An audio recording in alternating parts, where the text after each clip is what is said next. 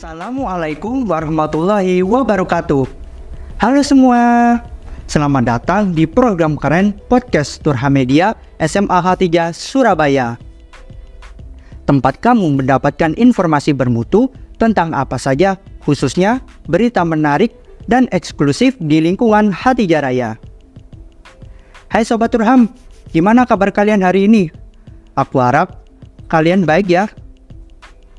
Nah, kenalin, Nama aku Alen Kusyundaryanto akan menemani kalian dalam program podcast Bijang Santai kali ini. Nah, kali ini aku bersama kakak kelas yang hebat banget.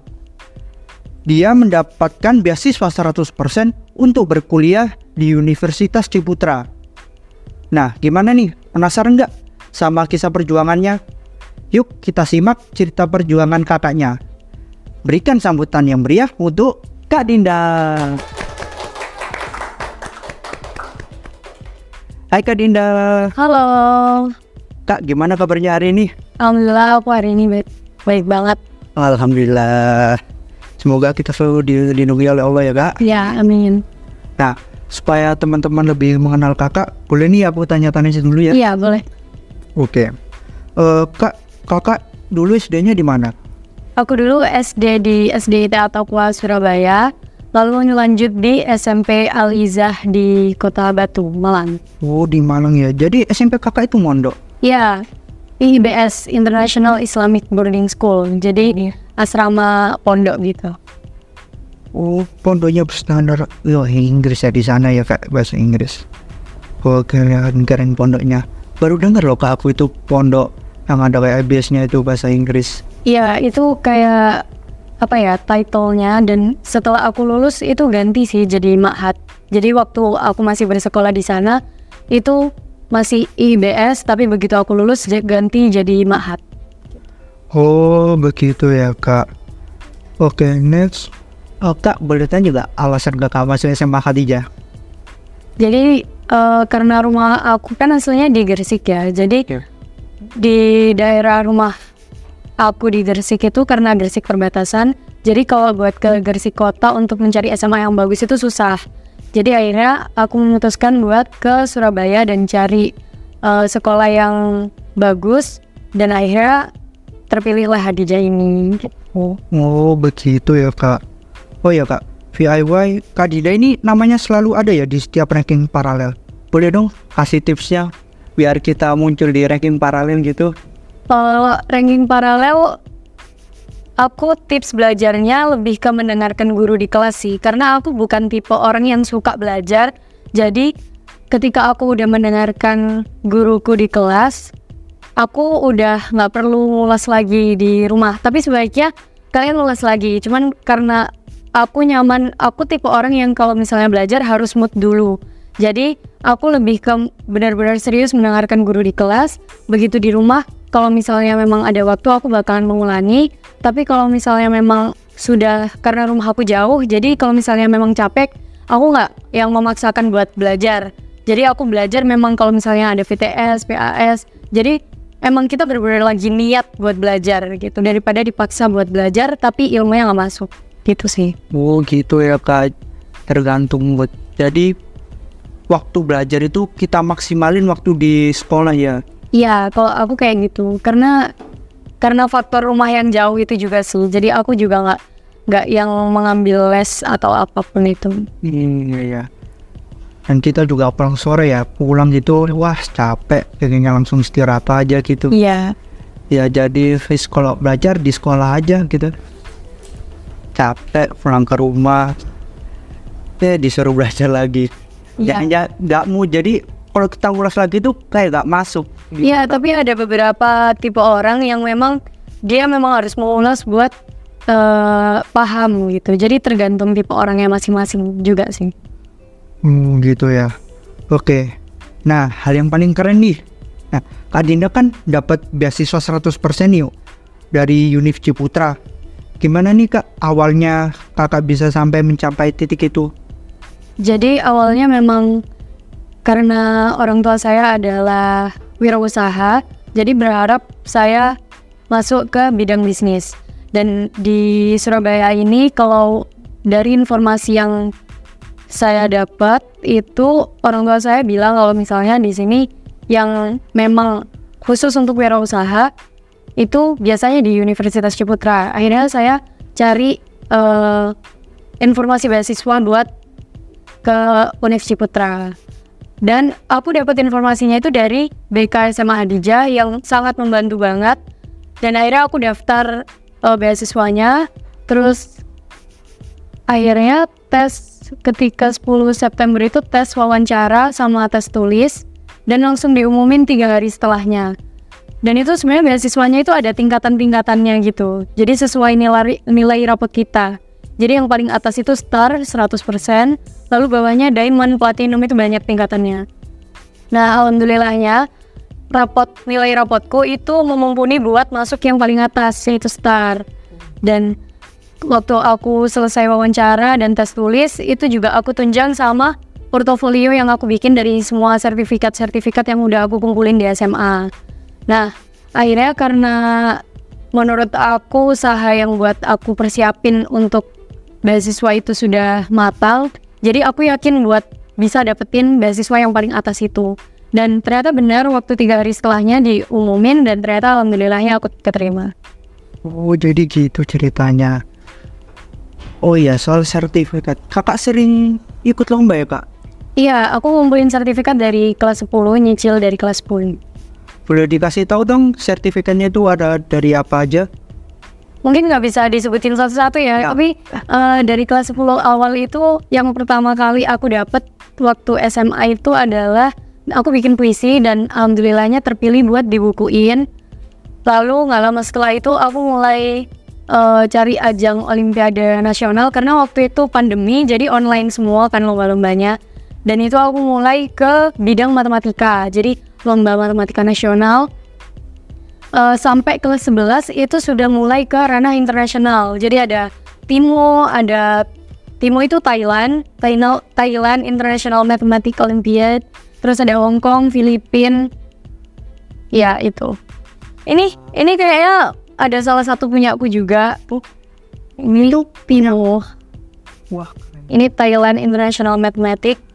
Aku selalu dapat bronze waktu itu sempat dapat emas pertama kalinya waktu nasional. Tapi uh, pas banget waktu itu lagi error dan nggak bisa diklaim. Jadi ya memang mungkin takdirnya mendapatkan bronze ya. Itu wah keren banget kak. Lomba dari nasional sampai internasional. Wow keren. Nah pasti dibalik medali ini pasti ada cerita perjuangan kakak nih untuk mendapatkannya. Boleh yeah. diceritakan kak bagaimana pengalamannya jadi sebenarnya aku udah aktif lomba-lomba itu dari SD. Dari SD aku selalu ikut KMNR, terus ikut ajang-ajang matematika, sains lah intinya. Nah itu dari SD memang udah sempet sampai Jakarta juga jadi finalis se-Indonesia, tapi masih jarang buat dapet juaranya. Dan SMP juga aku masuk ke jurusan Olimpiade Matematika, tapi berkali-kali ikut lomba itu masih belum berhasil. Tapi ternyata aku dapat buahnya dari bertahun-tahun itu di SMA ini. Jadi ketika bersaing itu aku udah dapat pengalaman dari kegagalan-kegagalan aku sebelumnya. Jadi uh, jangan pantang menyerah buat mencapai apa yang kalian mau. Sir. Wah, Kak Dinda melewati banyak hal ya untuk mendapatkan sertifikat ini ya. Perasaan Kak Dinda gimana sampai di titik ini? Seneng banget sih, karena ternyata jerih payah yang aku uh, usahakan dari SD, SMP, SMA terbayarkan. Sebenarnya belum sepenuhnya terbayarkan kan karena masa depan kita kita nggak tahu kayak gimana. Tapi setidaknya kita udah berusaha semaksimal mungkin dan udah dapat banyak buahnya lah dari banyak usaha yang aku lakuin. Hmm, gitu. Ngomong-ngomong soal masa depan nih, kakak punya cita-cita nggak atau harapan kakak selanjutnya setelah lulus SMA? Pasti, kalau cita-cita pasti. Jadi dulu sempet aku sempet pengen jadi dosen, tapi uh, setelah dipikir-pikir kayak kurang, bukan passion aku di situ. Akhirnya sempet juga jadi dokter, tapi setelah dipikir-pikir karena aku nggak suka belajar, jadi aku kayaknya nggak bisa kalau di dokter. Akhirnya aku memutuskan buat jadi wirausaha seperti orang tua aku. Jadi aku pengen punya bisnis, aku pengen punya perusahaan sendiri suatu saat lagi. Oh, seperti itu. Oh ya kak, Eh boleh tahu nggak kakak kan sekarang kelas 12 pasti lagi nyiapin buat banyak ujian kan ya sebentar lagi. Boleh tahu dong apa rencana kakak planning setelah ini untuk adik kelas nanti waktu kelas 12 biar bisa mencontoh dari kakak. Kalau untuk sekarang kelas 12 masih pelajaran seperti biasa, cuman udah mulai nyicil kayak buat ujian praktek dari beberapa mata pelajaran sih. Tapi nggak semuanya, jadi kayak baru awal-awalnya aja, karena mungkin ujian praktek, ujian sekolah dan lain-lain itu ada di semester 2 ya. Jadi kalau buat adik kelas, adik kelas mungkin bisa disiapin aja. Kalau misalnya ada tugas jangan sampai numpuk, karena nanti kelas 12 itu pasti bakalan lebih banyak proyeknya. Oh gitu ya kak. Wah kelas 12 kelihatannya kayak berat banget ya kak. Sebenarnya nggak berat kok kalau misalnya kita bisa manage waktunya aja. Gimana tuh kak cara manage waktunya? Ngehandle-nya itu seperti apa? Kalau aku lihat dari deadline tugas sih, jadi kita harus ngerjain, harus kita harus tahu prioritas kita. Jadi begitu ada tugas yang datang, gimana caranya eh, kita itu nggak ngulur waktu biar ketika ada tugas yang lain itu nggak numpuk gitu tugasnya. Jadi kita masih bisa enjoy, masih bisa belajar buat yang lain, masih bisa mencari aktivitas kegiatan yang lain. Oh jadi gitu ya kak. Hmm. Oh kak ada strategi-strategi gitu nggak? Atau let it flow aja gitu tips-tips buat belajar yang paling efektif menurut kakak? Ya balik lagi ke cara belajar aku yang tadi, aku tipe orang yang nggak bisa dipaksa waktu belajar.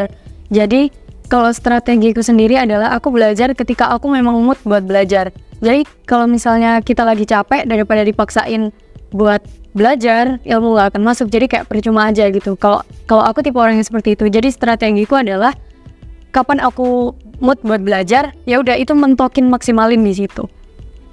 Oh gitu. Kak Dinda pernah dipaksa buat belajar gak? Dulu eh, bukan dipaksa buat belajar sih, dulu sempet diminta buat les waktu aku kelas 4 SD lah sekitaran. Tapi ternyata ketika aku les itu tidak berbuah apa pun dan malah eh, kecapean iya tapi nilai naik juga enggak. Jadi akhirnya itu adalah terakhir kali aku les dan setelahnya aku nggak pernah les lagi. Oh gitu. Jadi selama SMA kakak les cuma waktu sekali itu doang terus akhirnya keluar gitu. Itu waktu SD, bukan waktu SMA, iya. Oh gitu ya. Sekarang ya kalau SMA itu gimana ya pulangnya sore terus dilanjut les. Bah capeknya gak kebayang. Iya, teman-teman yang les pasti keren banget sih karena teman-temanku rata-rata les buat persiapan UTBK apalagi kelas 12 kan. Tugasnya juga banyak, banyak yang harus dipahami. Jadi mereka keren banget sih bisa les sampai malam. Ini ya wah keren sekali perjuangannya Kak Dinda. Hmm, oh, oh ya Pak, Eh aku mau nanya. Pelajaran kesukaan Kak Dinda apa?